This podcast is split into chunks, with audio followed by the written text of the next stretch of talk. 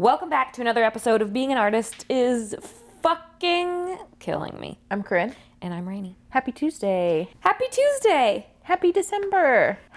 The holidays are coming up. I think we rolled right into December without really noticing. Yeah, because like I feel like I blinked and it's the 10th and I don't have a fucking Christmas tree and none of my Christmas shopping is done and I'm freaking the fuck out. Speaking of Christmas shopping, we think and we love to support that everybody shop as local as possible this holiday season. Yeah. Uh, there's so many awesome artists there's so many awesome stores there's so many awesome places independent stores that you can buy gifts in your neighborhood in your area and even though it may feel like covid is slightly over these shops are still suffering Yeah. There's tons of artists that are making the like big leaps and bounds of like going to physical vendors again this holiday season because in the past it's super lucrative and it's a good time of year for them. So go out and support them. yes also like just go through our episodes we've given you a rolodex of artists to support lots Totally. of them sell prints a lot of them sell mini sculptures there's tons of people that if you just check out on instagram i'm sure you'll find something for someone Yeah. I agree. Um, this is our last episode before the holidays, so happy holidays. Yeah, it feels crazy. It does feel crazy. We will be back. Do you remember this time last year? You guys were sick? Was I sick this time? No, Lucas would have been sick this time last year, I guess. Yeah, I wasn't sick yet. No, no, no, not you yet, but it was like, oh, we're not celebrating Christmas. we're quarantining for six weeks. I feel like it was a, it would have been oh yeah, it would have been actually the 10th because the 14 days yeah. on the 24th. Yep. Yeah. That was a year ago. That's so crazy to think about. And my taste buds still aren't fully back. That's crazy to me. Yeah, I really sauce stuff up. Shit. Yeah, and season things more now. Wow. So, no joke. So no joke, you can still get COVID, get vaccinated, wear your damn mask, Yep. hug everyone you love, check your fever daily, Check your temperature daily so you don't have a fever. whatever it is. I don't know. I'm not, I'm not a doctor. Uh, and we will be back on Tuesday the 11th. Yeah, we'll see you in 2022. Wait, isn't it 2021? Yeah, we'll see you in 2022. Next is 2021. Nope. What year is it, Rainy? I don't know. I stopped paying attention to the years. um, and if you want to, you know, shop super local and support your favorite pod for Christmas, Go to our Patreon, hit us up. $1 a month. You can watch all of our episodes, and all the money goes right back into the pod. Yes, it does. Thank you so much. And this week we have Kismet. Visual artist, installation. Super freaking cool person. Yeah. Also, this is an episode that you probably want to watch for reasons that you will hear. There you go. Here we go. I go by Kismet32, Kismet Gabriel. Uh, I am a installation, mural, and graffiti artist from the city of Toronto and internationally known. When did it start that you you didn't want to be you didn't want to show your face with your work? Uh, to be honest with you, when I was in high school, I went through like a lot of police issues involving like we used to throw parties that were stupidly named after our graffiti crew. Right. And then that led into the police coming to our parties looking for specific people who were doing a lot of vandalism at the time. Um, and then that also led to, these was in the days of MySpace, so they were also on the internet threatening us through MySpace messages. So- Right. Really? yeah, so it became a whole paranoia thing. And then it's like, no, I don't want, we don't need them to know what we look like. Right. So Like a police account that was like obviously police officer, or it was like, or someone's like personal account. No, it was a like a police officer. He like stated his name and said who he was and said he was coming after us, and then we found out he was a real person. And then Whoa. yeah, Right. in the MySpace days. In the MySpace days, of course. was just having a conversation this morning about MySpace with someone. I was like, they made a reference to like their top friends list. And I was like, I don't even know what that is because I've never had MySpace. You never had a MySpace? No. It was great. Oh. Yeah, MySpace was great. Someone could open up your page and you could like have your favorite song playing. yeah. Like imagine someone looks at like your Instagram and then suddenly you're, like the song you choose is like playing for them. You're like sweet. Yeah. That's cool.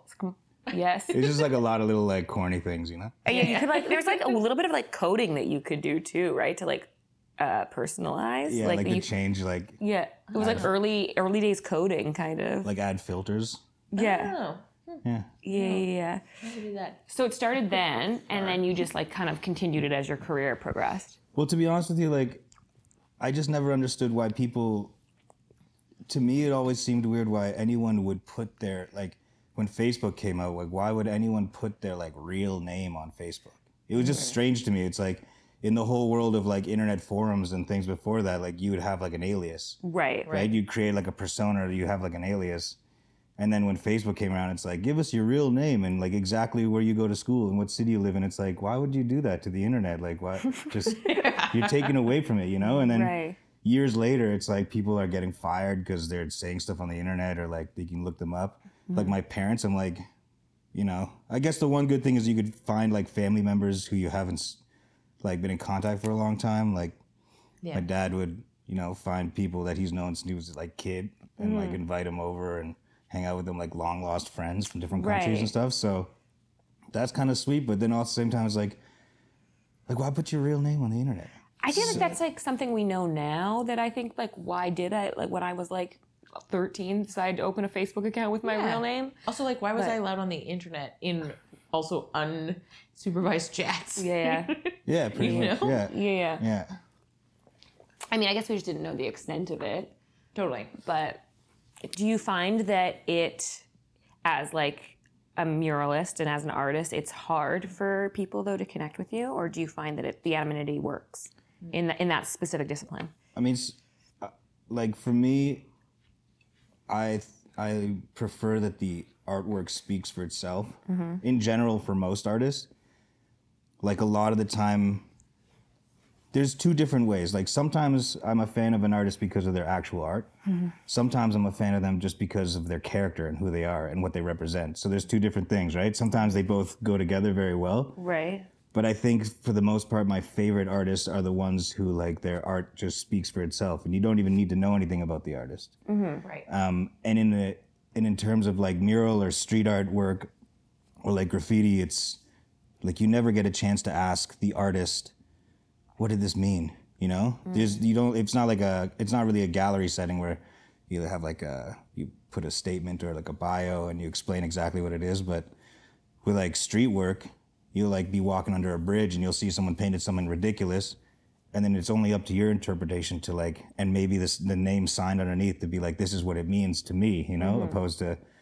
So I like prefer the art to sort of just speak for itself, you know, and the anonymity is just, I think it adds a little bit of more mystique to it.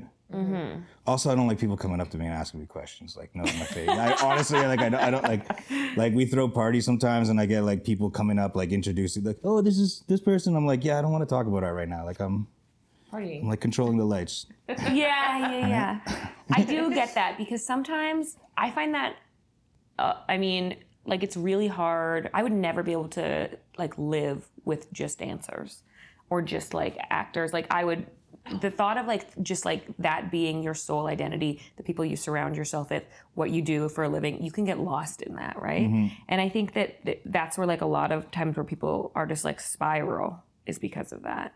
Like, Yeah. I don't know. What do you think? No, yeah. I was literally, I'm just like thinking about in the context of like after shows or something. Mm. When an audience member just like wants to talk to you about it and you're just like, they're like, it was so great and this and that. I'm like, thank you, but I'm like both mes- mentally and physically exhausted and don't want to deal with anybody. Mm-hmm. And like, Right. thank you, but no, thank you. Or you're like on a weird performer's high and you're just saying nonsense. and like you're dehydrated. Yes. or you're just like, I want to go drink with my friends. Like, I gotta go. but but also in like like I mean I, I think about like I get really self conscious sometimes about the artwork. Mm. So like after I do like like this is- I do a lot of music festivals and like events and parties like that. So like a mm-hmm. lot of the time after I've done the artwork, people want to come up to me and talk to me specifically about the artwork, and it's like I just did like I just did it. Like I just I want to like enjoy myself, but also sometimes I, like there's been certain occasions where like people come up to you and they're like start talking about your artwork and then you say something but you're like It's not ever going to be what exactly what they want to hear. Do you think is that it? I just sometimes I feel like maybe I sound come off like an asshole, you know? Mm. Where I oh. don't mean to be. I just like I have like a braggadocious like like I, I play a I like I pretend sometimes, but people who don't know me would be mm. like, oh, he's like oh that guy's a dick. Where the people who mm. know me are like, oh, he's that that character or something, you know. So like Right, right. specifically one time someone came up to me like and put their arm around me and they were like trying to pull me out of this tent at this festival to like point at the like through the crack at like what I had just painted to be like and I was like what is this person like they're like buddy come here and I was like who are you like did I like I they were like so aggressive like come come come come Yeah. like look at that that shit's fucking amazing and I was like yeah I know I know and I, I, like I know I know man because I was also like I- was also surprised at how well the painting came out Yeah. and he looked at me as like okay, fine, whatever, man. And, you know, like, okay, cool, you're too cool. And I was like, no, that's not what I meant. Like, I was just like, it's, we're in a, the music's loud, leave me alone. Yeah, you know? I can't hear anything. Do you, when you're painting at festivals, are you like, are you, are you, you're exactly like this, or do you kinda let Um, it flow a little bit more and just hope people don't remember? I try and get the painting done early in the morning, like really early. Oh, like before people. I try to get it done, but honestly, I don't really do live painting anymore. So it's it's not just because I don't like. I don't. I don't. I prefer to have everything more like planned out and timed a little bit. So Right. if I can create an installation ahead of time and then install it and then just have it there and like people have asked me to be like, oh, can you live can you live paint for this event? And I'd be like, I'd rather just build something and then have it there and then stand in the background and watch watch people interact with it. You know. right. Totally. Mm-hmm. Yeah, I also like you were talking about just having that space from something that you create.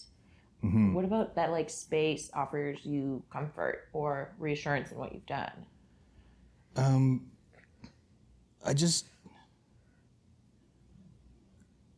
What do you what, do you mean? Like, Um, I guess because as soon as you, I'm from personal experience, as soon as you put something out there, as soon as you like show it for the first time, the reaction that you have to the reaction that other people are having is like really visceral and raw. And like the process of putting that out there can also make you feel that way. well, so- I I prefer I like I honestly I prefer to just like watch people interact with it after, Totally. like yeah. like climbing a tree, you know, and just like an owl, and just like watch. Mm-hmm. You know. Do you do you usually stay pretty silent if you hear somebody say something, or do you try and get involved in the conversation as an outsider? Uh, no, I usually just listening. Yeah. Like it's just it's it's. I mean, there's like there's times where, you know, like something will be triggered, by like a motion sensor on the installation, or like there'll be. Uh, I'll have like a little remote control that controls like shooting smoke or like changing the lights. So when like someone walks up to it, I could like stand there and be like, "Oh, someone's over there." Press a button, and then other things happen, and I just watch them go, "Oh shit!" and it's like cool. Yeah, yeah, yeah. And then sometimes people will like look and be like, "Oh, he's holding. What are you holding a remote control for?" And then you just like walk away and disappear. Right. So I like, I like, yeah, I, I, I like to just like set it up and just disappear to the crowd a little bit. Yeah. Is that common for for muralists or like um, I only ask because like the only other thing I can think of that like a muralist who started that way is like Banksy who has like extreme like is extremely secretive about like their personality and or not the personality, sorry, like showing their face and, and showing everything. I think, I think also in a certain respect that sometimes showing the artist behind the work can ruin the art. Right. I mean, especially in like graffiti, that's like, I mean, you grow up looking up to so many different artists and then you meet them in real life and you're like, wow, you're like a fucking piece of, like, you're the terrible, like, this is someone who I'd never hang out with in my lifetime. But your artwork's amazing. I wish I never met you. You know, like, some people talk about like their favorite musician or their favorite, uh, Right. like, actor. And they, I remember a friend of mine was talking about, uh, my friend's mom was a hairdresser and she was talking about John Candy being like, you know when you meet your favorite artist and your favorite actor and they turn out to be a piece of shit? And I was like, yeah, I don't know that feeling. Yeah, because I was like a child. And she's like, John Candy was the complete opposite. Like, just being like, I met John Candy, he was the nicest man in the world. I was like, that's a great feeling, you know? Like when you meet an artist and you're like, oh, this person's not like, A garbage person. yeah, a Yeah. garbage person. And that's kind of why I want to stay anonymous because there's the chances of me just saying something stupid in front of somebody. Like, Right. I'd rather keep that to a minimum. I know there's probably like a whole bunch of people out there who are like, this fucking guy. You know? Right. this fucking guy. Um let's I mean, so your work where are you started as a muralist, but you said now you've like started incorporating more like lights and smoke and everything into it. Where did that? How did that begin? Were you just becoming more interested in like the immersive experience around live art, or Um, were you trying to like t- tap into something in a different form of with the audience? well, I really, I, I really started as like a musician. Okay. So I was playing in like different bands when I was really young, like very young. Yeah. And then that turned into putting on shows, and then the shows turned into mixing that with artwork. And then that turned into me doing more like graffiti and mural painting. Hmm. Um, and then it sort of turned into like a job where it was I was doing murals for work, mm-hmm. where people would ask me to do like a mural, and you know, like they'd say we want this and this and this, and I design it for them, and then it became really boring and stagnant to me, and mm-hmm. I started hating it. And then I started doing music again, and then the music I started playing a punk band, and then that started turning back into like the artwork because you're designing all the flyers and doing all the artwork, and then we'd like do shows and we'd create like you know you'd get make banners and paintings, and you know Yeah. you'd be touring and painting wall like you'd go play shows and you'd paint walls as you're p- painting shows in different places Totally. so the whole transformation from painting murals to uh, more interactive installations was because it's more of a performance right? Like when you're playing in, on stage you're performing right? It's a performance. You like i mean our band was like wild. Like we it was just kind of like the the worst band ever playing the most entertaining show ever you know? Like Right. you're just watching two people going crazy on stage. And then so that's like doing artwork that is not just something that you go and you look at. It's something that's like you look at it and you're like what? Like you're like that's we call i call we call it the what the fuck factor can i, can I swear on this Yeah, yeah, yeah. it's sorry. It always I makes me laugh s- with that question because of the title. I'm like, yeah, you could I, totally yeah i just been swearing a lot i swear a lot so. yeah, That's fine. um, like the what the fuck uh, factor, you know? So when somebody walks into a room and you, like literally one time at, at this event, uh, Hollow Fest, we like transformed this whole stage into like literally like you have, you have no idea what you're walking into. You just mm. walk through these gates and it's, you're in a whole, you're, you're in a field in the woods and then you walk through these doors and then you're just like in this saloon bar type ridiculous, it's all lit up and you, I remember one time this guy walked in and he just, the look on his face was just like, what the fuck? and then so we were always trying to hit the what the fuck factor. People just like walk in to an event and they look around and they're just like, the, the production value of this whole thing is just on a next level. And then they realize that certain parts of the actual images that they're witnessing are changing colors, which is making them look like they move. Right. mm-hmm. Yeah, so it's like a performance base. And then you hit them with some smoke and some lasers and some lights and then, Right. you know, Right. Totally. yeah. That's sweet. You didn't. I mean, this is like a stupid question, but like, you didn't go to school. Did you go to school for art? No. Did I you? went to I went for graphic design, You went for graphic design. but Okay. I, dro- I dropped out right. Right. Right. twice. Yeah, that's fine. Yeah. Yeah. Art school is it's subjective. Yeah. we bitch about art school all the time. Did did either of you go to art school? yeah. Okay. We both did our degree in dance together. Where? University of Calgary. Oh, okay, okay. Sweet. Yeah. Yeah. yeah. Yes. It was okay. It was okay. and then I did my master's in immersive in immersive dance theater at York. Sweet. So I kind of relate in the sense of the idea of like the immersive, like creating and transcending space mm-hmm. into like a different reality. Mm-hmm. There's something really interesting about that to me, and something that is cool about like there. There's like an obsession with audience and with who you're trying to connect with that I can relate to because sometimes you just want an audience to be like transcended into like exactly into this world that your brain has created Yeah. and and sometimes it doesn't happen that way. Has there ever been like moments where it's just not working? And how do you know when those moments are happening? Uh, not yet. No. Honestly, not yet. Mm-hmm. Because a lot of the time I'll like I'll create something, and there's many times where I've done something where in my mind I'm like I didn't hit it, I didn't hit the mark, Yeah, there's something. and then you missing. put it up, and then you realize the way that people are reacting, like it's like shit, I did better than I thought I did. right. And like a lot of the times I've just sort of I just give into it. I just let it live itself. Mm-hmm. So if there's, I mean, certain time there's uh, some times where like I'll create something and then the morning I have to install it, I'll go and like repaint a whole thing because I'm like that doesn't hit. Right. Um, but sometimes it's just like, okay, let's just see how this works out and then just put it up. Right. Because whatever anyone's reaction is, is a reaction to it, right? Mm-hmm. Like I remember one one of the first light murals I painted, which was just a, it wasn't an installation, it was just like a flat wall, and then arrows in different colors, so when the lights hit it, they look like they're moving. Right. And then uh, I painted a face, kind of like looking up. Mm-hmm. But I included the neck, and I didn't realize that when the lights hit it, it washes, like it kind of washes out the mm-hmm. wall. Mm. So it went nighttime, it looked like the neck was like bloating, mm. and it was very.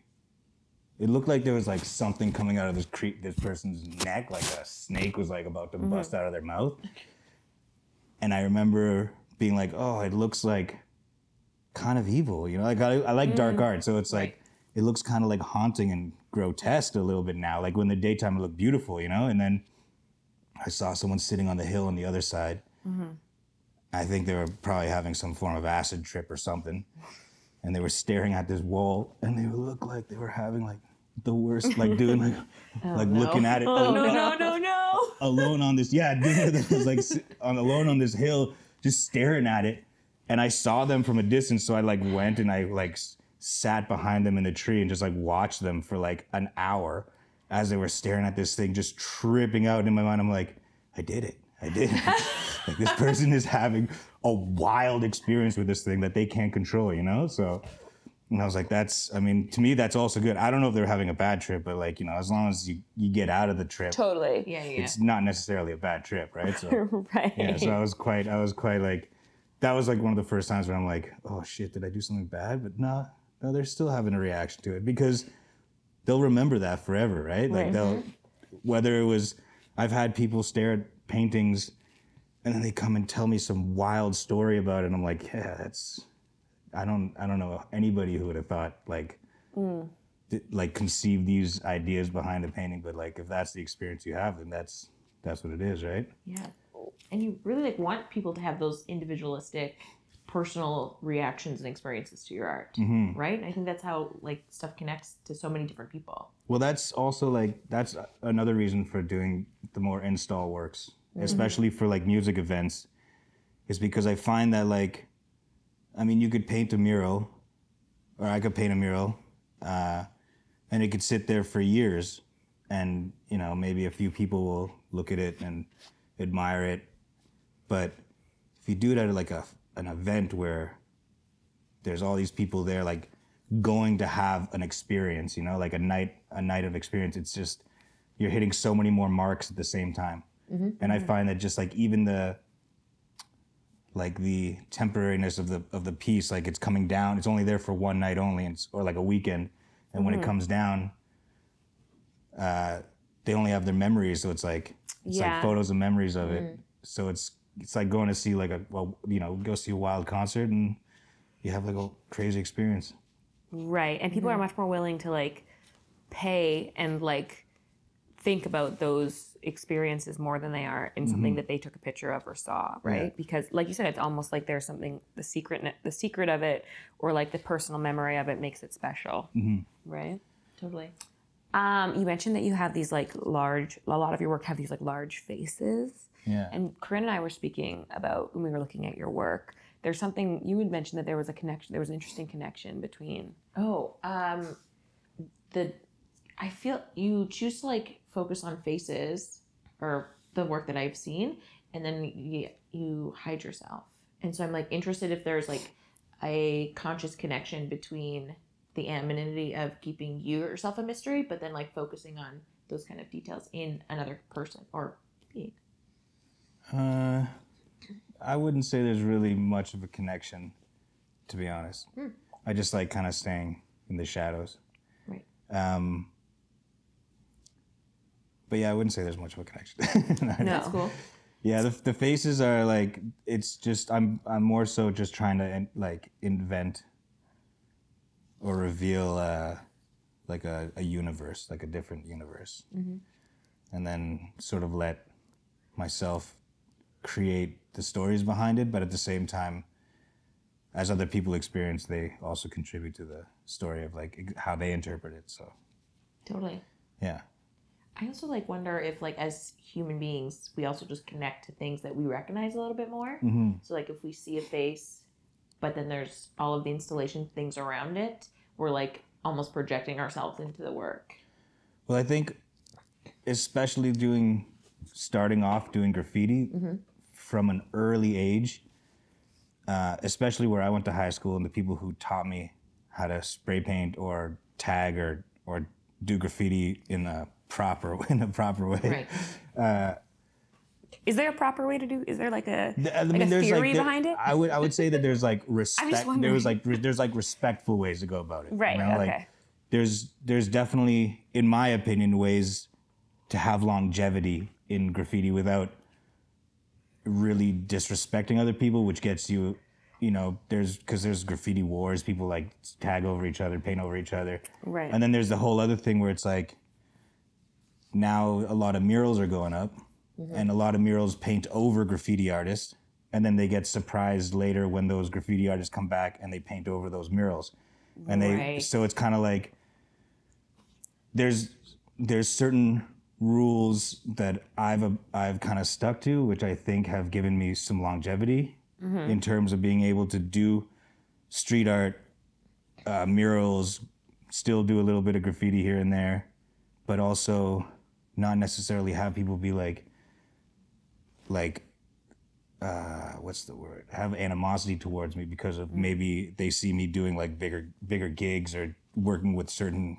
Right. groups or whatever right? So um yeah i think there's definitely like not like not like a set set amount of rules like some people will say there's like so set amount of rules to graffiti like really deep graffiti heads will be like these are the rules Can I ask what one of those like one of the big ones are? I'm just curious. I mean, my personal biggest rule is that you don't paint over anybody unless you want to specifically want to hurt their feelings.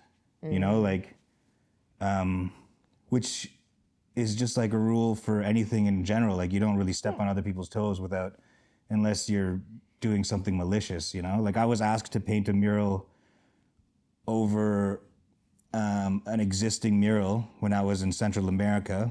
I was asked specifically to redo a mural on a school because the old mural was sort of faded and they had seen that I'd done some other paintings in the neighborhood and they wanted me to redo the whole mural on the school. But then I was like, I can't, I can't actually do this because Without like the permission from the previous. well, because or- like again, everything has its own story, right? And has lived its own life. All these pieces of art have like right. gone through the world. You know, I don't know one individual child's connection to like one of the animals on the on the wall. Like, if like I can think of murals that I grew up with um, as a kid. That there's like you know there's like a a specific little painting of like a character on these train tracks by my parents' house, and I would be heartbroken if some asshole when painted over just did their graffiti over it. You know, it's just kind of like why would you just leave it alone? You know, like um, so like that. I specifically had to find the the person who painted the mural originally,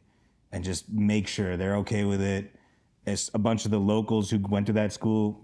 You know, they was they said they were okay with it. I had a one interaction where it was like I thought I was gonna get beat up on the beach by some guys because they were like sounded like they were pissed at me painting over the mural, but turned out they were very happy, just really aggressively happy about it. So yeah, like um but yeah, just don't my whole thing is don't paint over people. Don't go over other people's work. It's like it's like when, you know, when countries came to conquer, they literally put their their monuments over ancient places of worship, you know, without Right. it's like you can't be doing that kind of stuff. That's how you create like issues in the future. That's how like things like it's not a good way to go about existing in the world. Right. So just not going over people, especially when murals happen in the city. Like if you're gonna paint a mural and it turned out they're like a bunch of even teenagers, whatever. They're probably not even teenagers, probably full grown adults at this at this point, but painted some graffiti on the side of the wall. I mean, the right thing to do, even if they did it illegally or illegally, whatever that is, Right. uh, would be to be, say, contact them and ask them, "Do you mind?" Right. Mm-hmm. And a lot of the times they'll say, "Yeah, I don't mind. It's fine. Go for it. Thank you for asking." You know, mm-hmm. Yeah. like I appreciate you asking me. Sometimes they'll say, "Yeah, no, don't do it," and you'll be like, "Okay, cool. I'll move on to the next wall." Mm-hmm. This brings up such an interesting discussion around what is public art and like what you just put in quotes is illegal and illegal. Well, I mean, I'm on this. I'm on this tip. I, I mean, I, it. It's a like, what what is like where these, who asked permission to put these buildings here? You know, like Right. whose permission was it to for the land to begin with? You know, Totally. so for someone to be like, uh, you can't be painting on the side of this bank, it's like, but who said the bank could be here in the first? You know, it's like, Yeah. Then, but then you get into that kind of stuff. It's Have you? I I mean, have you ever like been like been able to say that to like I don't want to say public figures, but two figures who were kind of like policing you about it? Or have you ever gotten to like an argument with like uh, someone that was like, "Don't paint over this," and you're like, "You've made that exact argument." uh. No, not really. No. Not really. I mean, I, I like I, I kind of avoid it because like if if I've been asked to paint over somebody, I usually go talk to the people who did it, right. and then and then I avoid it. And there's sometimes I've had people say things where they're like, "Well, could we just do this and just just do this?" And then it turns out they get like specifically one one time they got like another artist to to do the painting anyways mm-hmm. because they knew that I wouldn't do it. Mm-hmm. And then like that painting lasted what like a week before mm. some kids came and scribbled all over it because they were like, "Well, you painted over us." Right. I was Right. like, you didn't play the rules of the game, and now you're and now you're angry on the internet. Going these fucking kids, why would they do this? But it makes you know it's the same thing as if someone were to do like a mural on a wall, and then the building man, like let's say the building changed hands, mm-hmm. like they sold the building, and you've done this ridiculous mural on this wall on this wall, and then the new building gets some other person to paint over your ridiculous famous mural and then you're like what why did you you didn't ask? Like i just spent like like a month painting that this much money of organization. It was only up for like let's say like a year or something. You know it's like the same sort of thing. Right. so that's like that's like really my only like rule rule really. Right. you know and then the other part too is like you don't know in the in the culture of like street art and like graffiti and work that happens like in a community like you don't know like for example in my neighborhood there's tags on like little metal divider things mm-hmm. uh, or whatever they're called little metal divider Middle- things no, no, that was right. Technical term. that are like that are like as old as me Right. and they've been there for that long.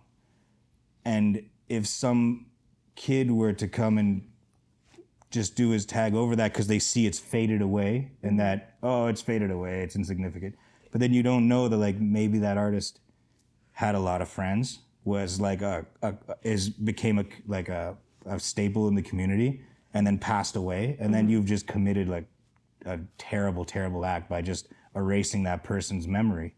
So and you don't know that. You'll never know that because uh, you know it might be beyond your time or something like that. So it's better just to sort of get new spots find new locations or contact the people when you can Yeah, I was gonna say how many new spots are going up, especially in like downtown Toronto. I feel like it's all well here it's here it's a little i find it's tough there's not nearly as many walls no. Yeah. as there could or should be Right. Hmm. but when you go to like latin america you know like everyone's house is surrounded by a wall there's just walls galore Oh, like Right. the, uh, around like yards. And stuff. yeah everyone's like everyone's property has like a uh, unclimbable wall around it Right.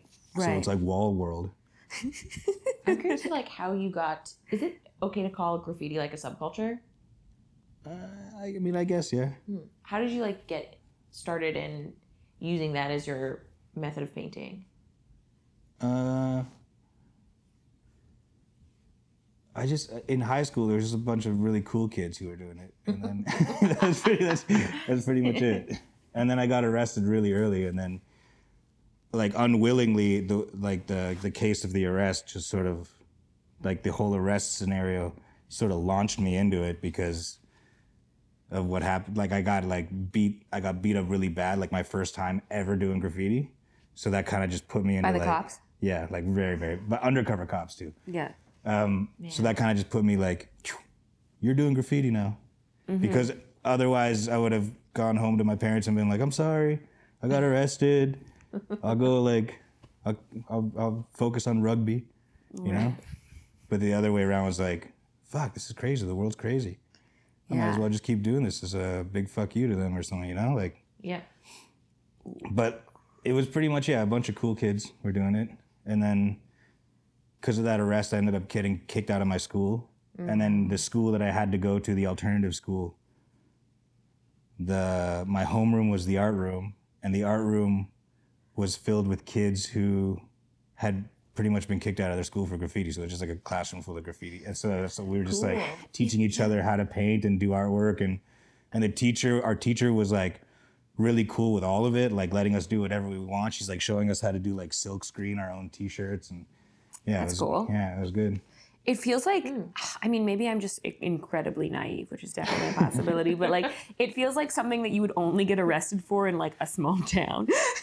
because like in Toronto, I just feel like, and maybe it's just because in, in big cities, people like see graffiti and they like, they, they're more aware. They think of it as like an art piece. Hmm. Whereas in small towns, it's like destroying of like clean, clean buildings Yeah. but I, I again maybe i'm just extremely naive but it feels like something that only happens in small towns that kids are like getting in trouble for graffitiing right Well, I think it's changed too. okay Um, it's definitely changed a lot since I started and then till now. Uh, there's definitely more acceptance of people painting. I remember when like I first started out, the whole thing was that we used to joke that we could paint the most offensive mural on the wall, and as long as we were doing it with paintbrushes, literally no one would say anything. But mm. you could paint like the most, you could like do like a dedication to someone's like like grandmother, like holding her like beloved mm-hmm. like puppy or pony or something, like the most wholesome painting you could think of. And if you're holding a spray can, someone would come at you with a baseball bat, which is like it, I like literally happened. Like I was painting like a mural for my friend's grandfather in his garage, doing a mermaid because his grandfather loves mermaids. Yeah. Not something I would have painted, but it was like a gift, you know. yeah And a guy saw us with spray cans and was like, "You fucking kids." With a baseball bat, and then yeah and then we're like, "Hey, what? Are you, like, come on, man!" Yeah. but now it's like you know it's completely changed actually it's funny because i was painting an event um i was painting an event recently where they were doing like an alleyway transformation and a bunch of artists were um, painting garages and it was a, only a few garages because i guess they only managed to get contact with certain homeowners some people probably didn't want it right and then uh, in the middle of the painting, some guy came out of his garage and was like, "What's going on here? Whoa, you guys getting artwork on the?" And then he goes, "Well, where's mine?" And we're like, "What?" And then so they call the organization organizer over, and I'm standing there painting, and I'm hearing this guy go, uh, "He's going, why, why isn't anyone spray painting on my on my garage? I'm a taxpayer." why am I not getting the benefits of this program? And they're trying to like calm him down, being like, well, you know, like maybe next year. And he's like, yeah, but I'm a taxpayer. And I was like, in my mind, I'm like, what universe have I entered into? Like, this is like, I mean, this like, is, I know he was being a, probably a dick to the organizers, but bless that man's soul. yeah, yeah. I- but, like after a while, he was like, you could tell he was like genuinely hurt though. Like, how come I, like uh, he's feeling left out? And I'm like, this is a, this is a backwards, bizarre universe we've entered. COVID, Yeah. restrictions. Like what what part of the world do we take? A, like what galaxy? Like What where are we? Yeah, yeah, what are we, Yeah. yeah, what are we doing? yeah. Stepped into the vortex somewhere. but yeah, it's definitely. I think it's more accepted now for sure. yeah. To the point where I think that like you know if you found a wall that nobody really cared about, you could probably just put like a vest on and bring a ladder and just start. One of those painting. like the, the crossing guard yeah, vests. yeah, like what, you put. And they'd be like, "That's legit." He's They'd be like, "Yeah, he's- he's being paid He to looks do this." important. Yeah. He's doing he's doing a good job, and then meanwhile it's like some person just like painting whatever they want, you know. Right. Speaking of um, like ladders and painting murals, What a what a segue. segue that was! Oh, I'm so good at it. Um, you have you because you're getting so high up on top of the building, like it's dangerous. Like, also, how often do you have to move that fucking ladder? Uh, A lot, probably. yeah, Yeah, yeah. it's dangerous though. I mean, I like painting on ladders because It's another way to stay around for a long time is painting things high up. Right. Totally. Because if someone's gonna paint over you, they're gonna. It's gonna be where they can reach. They're yeah, they're not gonna bother bringing the ladder. Right. Yeah. Have you ever had any instances where you like almost like leaned a little bit too far? I mean, there's been a few times where I've definitely painted some spots where I thought I was gonna fall to my death. Ew. There's a few few, few places where like you know you're up there and the wind is really tough and you're standing on top of a building and then, but I mean a lot of those are like pretty far in the past. You're not doing those anymore. I guess you're doing more installation. Yeah, I'm doing more. so- So yeah. to be honest with you, like my, like my, uh, e- my even my want to paint murals, and this is another part about staying anonymous too. Is that like sometimes when you're painting on the street, you like everyone wants to come talk to you, and uh, Got you. it's fun sometimes, but I I feel like more recently, and there might be a whole thing with like you know the COVID lockdowns and me just being in my studio for a full year straight and just having full control of everything I'm creating and just Yeah. not being out. Um, I prefer just creating the pieces in my studio and delivering them, opposed to painting a mural on the street or doing any street work. Like to me, it just doesn't excite me as much anymore Right. so yeah i'm not really i'm not really too much out there as much anymore mm-hmm. you know like just i gotta pack a bag make lunch drive somewhere you know And that bag's heavy. It's probably got like a lot of paint in it. Like Yeah, supplies I- are heavy. yeah i usually go with like three c- crates of paint and then end up using like five cans of paint or something so it's just because i'm terrible with colors and picking colors so i just bring all the colors Like you're indecisive about it. I'm very indecisive, yeah. So I, and I'm, I'm always like, if I don't, if I miss a color, then I have to go all the way back. So it's like I bring like three crates of paint, and then I, I yeah, I use like ten cans or something. Right. Yeah. Then I have like this huge mess on the street. Then I'm like, you're like watching your stuff, and I don't know. It's it's a little bit it's a little bit different for me. I I've spoken to a few people about this how painting murals to me is kind of losing its excitement for mm. me, and like I'm mm. like I think it's also just because the party installations have fully taken over. And mm. just the ability to like create things with full control in my studio and like work through all of the without having random people talk to you or you know Yeah. yeah, of course.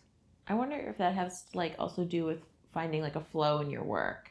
Like if you're in the middle of a project and someone bumps into you on the street and wants to talk about it, it might take you an extra 20 minutes to get back into it.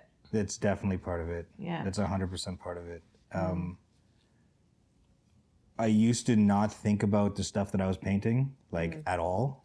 I did this thing that I would call the no return funk, where it's basically you just go with no plan whatsoever. You, I'd throw a bunch of, and this is because I couldn't afford the, the colors that I wanted, right? So you just throw whatever full cans you had in a bag, and then you blindly pick out a color, and then that's the color you paint with, and you start painting with that, and then you do your painting, and you make everything up as you go along, all the color schemes, blah blah.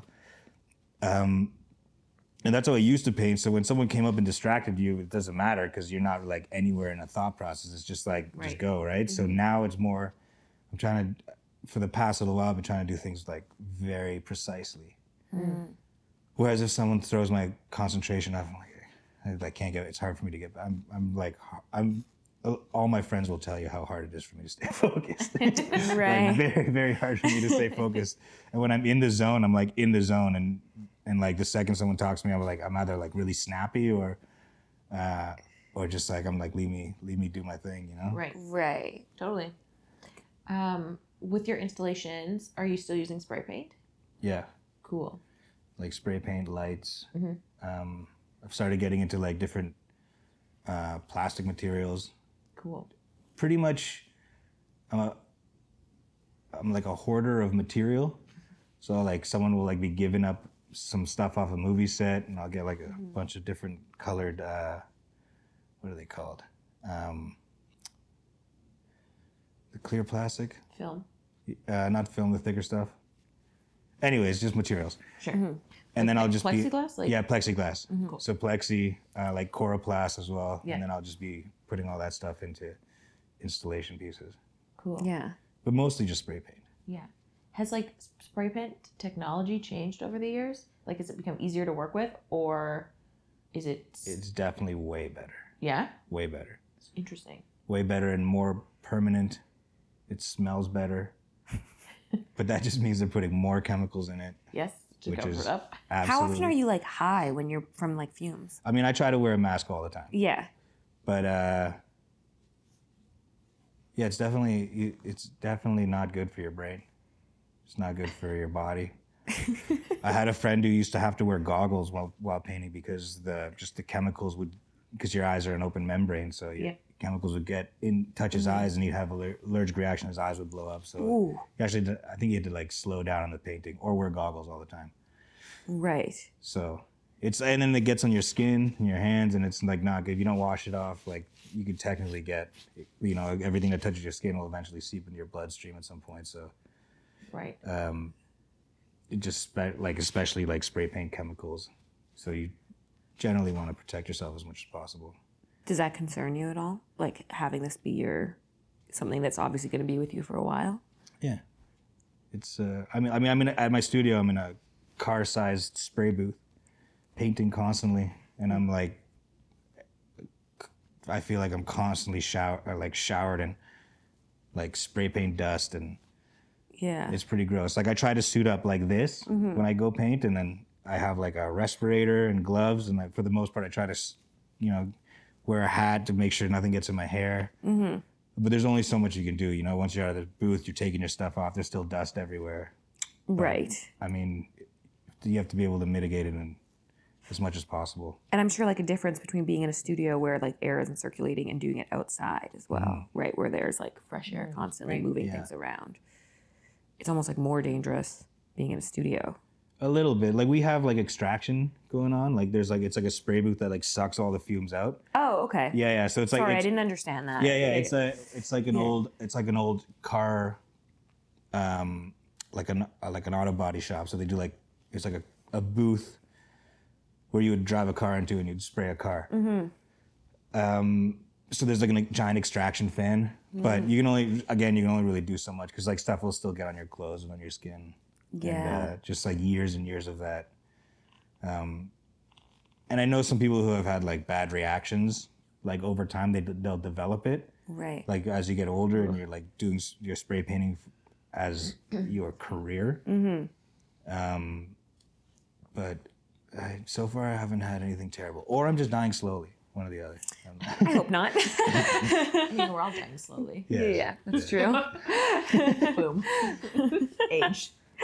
yes. Yeah. it feels like um, with spray painting, it's like there's a, it's a huge, just like the way that you have talked about like starting and everything. It's it's really like a mentorship, learning. Like it's is Yeah. that kind of what it's like? You like learn from people above you, or you share concepts, you share ideas. Like, yeah there's like a lot of like um like it's community you know? Like Yeah. a lot of it's community. Like i had friends who taught me certain things um and then i also for the most part would when i get a chance would try and teach other people things right, Right. and then you go painting with friends. You find spots to go painting with friends.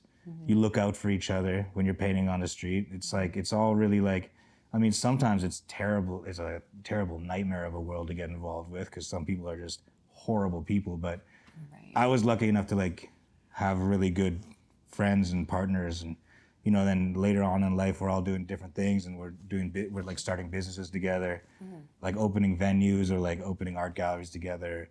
Like my studio that i'm i'm in right now was started with the first person i ever started doing graffiti with. I mean he stopped like immediately after mm-hmm. Like the whole police and all that other stuff he like he just threw it because it didn't serve him in any way he wasn't really about it for the art he was Right. more about it for like the straight up vandalism right so Right. The rebellion of it all. yeah. So Yeah. and then but later in life he's like a contractor. You know, he does like a lot of like really fine woodwork and. So then we started a, a studio together. So. Yeah, it's uh, it's definitely like a community of. But there is a darkness to it. There is a oh, dark Oh yeah, there's there's a darkness to it for sure, and you'll and you'll like, like the thing is like, I tell a lot of people, especially people who spray paint like. Who weren't part of, like a graffiti upbringing, like Right. people who sort of spray paint to do murals and, and art murals, because right. now you it's it's a great way to do murals. You know, anyone who draws or paints or does Right. any sort of if if you learn how to spray paint and you're already a good artist to begin with, like you'll just launch into just another realm of amazingness. But Yeah. but it's just uh, I find that like people get stabbed in other you know like people get killed for graffiti in other Right. in, in like LA and like in like Central and South America it's like a real thing like there's like a real gang element to it in a lot of places still so Toronto's not really like that it's it's kind of like cool a bunch of really cool art kids but then sometimes you might go to another and it's happened to me too where I've got caught up thinking that I'm in a neighborhood doing something and I'm like, oh, just writing my name on the wall, and then you get approached by people who are like really on that gang tip, and you're like, oh shit. And Like you, they are part of a gang and you're like overstepping a boundary, or they think you're in a gang and they're like solving a problem. it was it's like a little bit of both. Like I mean, I didn't like it happened to me when I was in New Orleans, uh, and uh, you I mean, we we like you talk through it, but you did like you know you don't you don't really know all the time where you like what area you're in or like Right. who's in that area or what their their idea of rules are down there. You know, Right. Yeah. um, also like in Latin America too. Like, uh, there's a lot of uh, territorial stuff. I wouldn't necessarily say it's like gang related, but just you know, everyone's has their neighborhood. There's like some neighborhood. I remember like being taught um, when I was in Peru. Like there's uh, different neighborhoods had their own specific type of alphabet. Hmm. Um, hmm. and they and you could tell who was from what neighborhood determining determined by what letters they used to represent other letters. Like the letter a would be a symbol mm-hmm. and that symbol is specific to that neighborhood. Interesting. Um, and like kids taught me that. And it's like it's not necessarily like a gang thing but it's like also maybe you don't want to get caught in another neighborhood doing something because you might just meet the crazy guy who's like wants to flex some power or something like that you know so yep. Right. yeah, so the, not, it can be scary. It can be scary, but it's also very fun. it's, um, it's real. That's the thing. It's like it's authentic. You know, it's like it's a it's I call it like it's like a microcosm of the world and how chaotic and like and how put together the world is. You know, like Yeah. some pockets you have really nice things, but then you know you step out of your door and then something really wild could happen. So it's like it's like in in the realm of graffiti there's people who are really chill and about the artwork and then there's also some people who are like really like about the bombing and they're very serious. And then there's some people who are just absolute maniacs who are about violence and just you know it's like it's like a perfect microcosm. And some people do it for the creative side of it. Some people are trying to make a career out of it. So mm-hmm. everyone has their own sort of little little pocket of existence. Right. Totally. yeah Where do you think you sit in that? I'm not sure, dude. I, I, I think I would. I think I've always just wanted to do something, no matter what it was, that didn't rely on me having to necessarily work for anybody else ever. Right. That it was like fully under my control, and this is sort of just the thing that naturally happened this way because it was just easy for me to progress into you know getting myself turning it into a career had it have been music, that would have been probably like another thing that I would have enjoyed. I think it's probably more difficult in music to be Right. mostly independent. Um, but yeah, I just I just wanted to do something that I had full control over, and I didn't have to like, you know, have a boss or wake up to somebody telling me what to do. Right. right. Yeah. Totally. Very cool. On that note. Is being an artist fucking killing you? I would say it's not. The actual physical, uh, the the introduction of chemicals and aerosol paints and the chemicals I use, just in general, any sort of construction or building, just the chemicals of like the glues, the aerosol paints, Yeah. The materials, the dust of different things that you're cutting that I'm probably inhaling a bit of. Mm-hmm. Like the unavoidable amount of like chemicals that are like in my work environment Yeah. is probably killing me. Mm. It's probably very bad, you know, like some people work in a warehouse and there's just like dust like even when you sweep up there I forget what the illness is when you just over the years inhale too much just construction dust. Yeah. Mm. Yeah. yeah No, but Probably killing me. know what know what you what you Yeah. Yeah. Yeah. But I, I think that it's not killing. I think art has made my life so much better, and I, I like I enjoy like being sort of in charge and on the fringes a little bit, and I feel like you know there's times where like I'm hanging out with my friends and we'll be having ridiculous parties that are based around like either music or art, and you kind of think like do do like other people experience these? Like do other like do other people who have like regular jobs or like work for like banks or whatever like do they get to have these experiences? Like do they have like these wild like nights and just like end up at multiple art shows you know what i mean? Like it's like mm-hmm. sometimes you're in a scenario and you're like does everyone get to experience this? Or is this like just are we like part of like a niche you know? Yeah. Yeah. I don't think so. I think that's like a once in a lifetime opportunity for people, normie norms. yeah and then sometimes normie norms yeah sometimes you get like Trademark gal pal. and, so, and, so, and sometimes you get like yeah sometimes you get like somebody who you know they'll i just I'd, like there's times where i've been you know traveling and i tell a story to somebody like it's like oh yeah this happened to me and then i had i remember one guy like a hostel just just accusing me of being a lie he's like you're lying you're making these stories up i'm like what do you what why, would, Yeah. what- why would i make this i was like okay fine but it's like really not even that extreme of Even if I am lying, buy in. I'm in a hostel. yeah, yeah. Get caught up in fantasy. yeah. And I'm like, where are you from? How do you like what? I don't know. S- yeah, sometimes growing up in a city, you're like, Yeah. wild stuff happens. And Yeah. then- I have moments like that, and I like hope that people have those experiences, even if it's just once, because I think that like changes them for the better. yeah. Yeah, definitely. Mm-hmm. And then that's like the purpose of throwing like events and having wild installations is giving people that moment. Mm-hmm. Like we had like a we did a we did a an event under a bridge, a renegade rave, and the police came and they stopped it about at like one o'clock. They somehow managed to figure out. I don't want to talk about how they figured it out, but Yeah. they managed to figure out we were under a bridge and I don't think they had any idea what they were walking into. Totally. Just imagine like a bunch of really fresh faced, probably younger than me, look like children, literal children in uniforms, playing cop, like dress up kids, Yeah. walking under the bridge. And just like the look on their faces was a little bit of like, like culture shock, you know? Yeah, it was like as if they were going, and I remember them asking somebody right next to me, like, is all this artwork just for, did they make this for, for this? Yeah. And the guy's like, yeah. And he's like, oh, oh.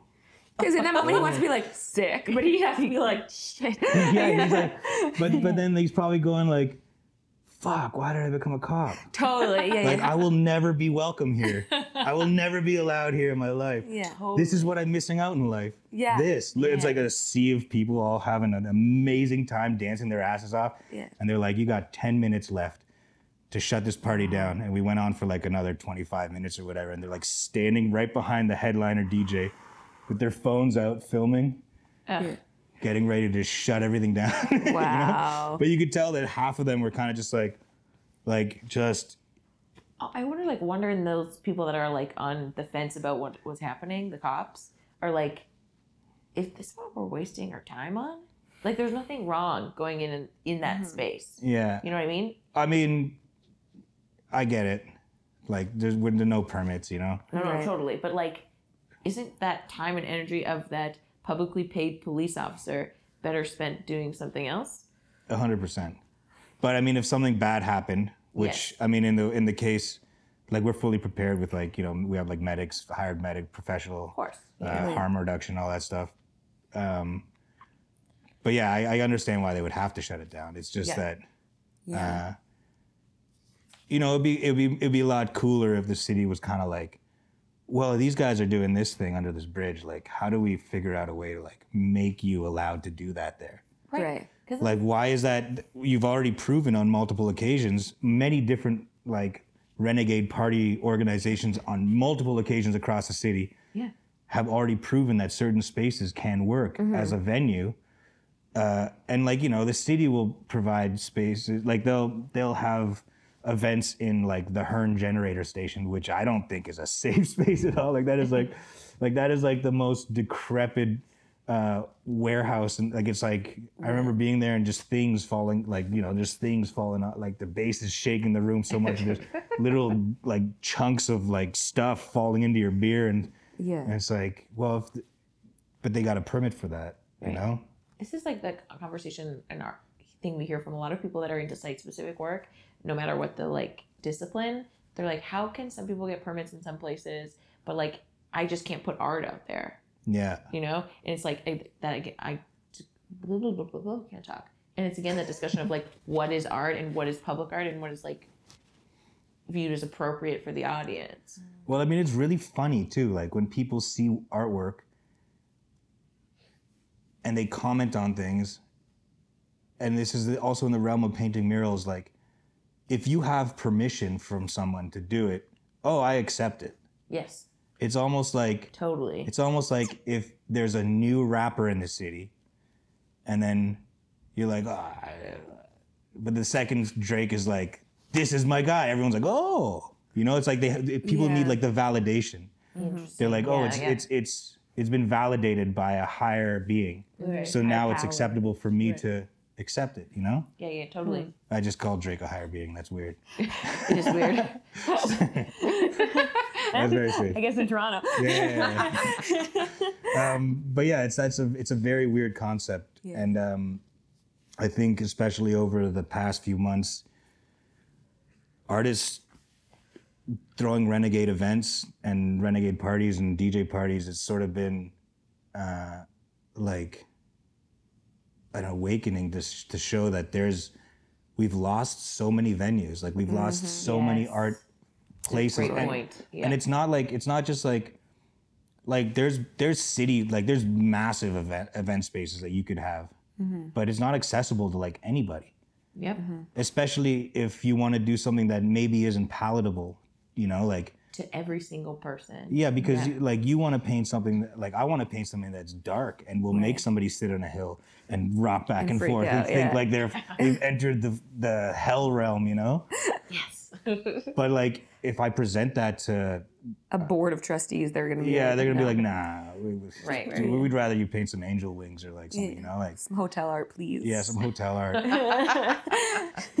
totally so i think um, i think it's sort of like the city is i guess claims that they would like to work with diy promoters and all that stuff but i mean i guess we'll see. Because there's there's no shortage of creators in this city. No. And there's no shortage of ideas. It's just literally the red tape that you have to run through that nobody wants to do. I never wanted to do that. Yeah like I never want to like I'm I'm an artist like I shouldn't have to do that. But there's also like some people who are organizers like it's just time after time it's just so hard to get certain things cool shit done you know? Right. unless you have like some sort of corporate backing or something right? Which then Totally. makes it all of a sudden like puts it in this like square box anyways. Yeah. Because that corporate funding is only going to fund certain things. Yeah. Yeah. Mm-hmm. That's what lots of art visual artists in the city especially that want to do public work tell us. City's very square about public art. Mm-hmm. That's why I, I think people should just do it. Yeah. Just do it just do it take the charge yeah what are they going to do put you in that. jail for Not our putting fault. up an art installation on the street big whoop take the charge Free art. Yeah. breaks the fourth wall yeah. That, that was the moment. uh, if people want to see these installations, see these parties, see your work, where do they check you out? um, at Kismet32 on Instagram until Instagram collapses. But then it will always be it, will it will always be at love that. Kismet. It- just look up Kismet32, Great. a hashtag Kismet32. Um, that'll always be my name. Uh, yeah. Cool. Thank you so much. Thank you. Nice chatting with you. Yes. Uh, if you like this episode, if you have any questions, if you want to check us out anywhere else, hit us up anywhere you stalk your ex, Patreon, Facebook. I definitely don't stalk my ex on Patreon. um, Patreon, uh, Facebook, Instagram, anything you want. Thank you so much, and we will chat with you soon. See you next time Bye.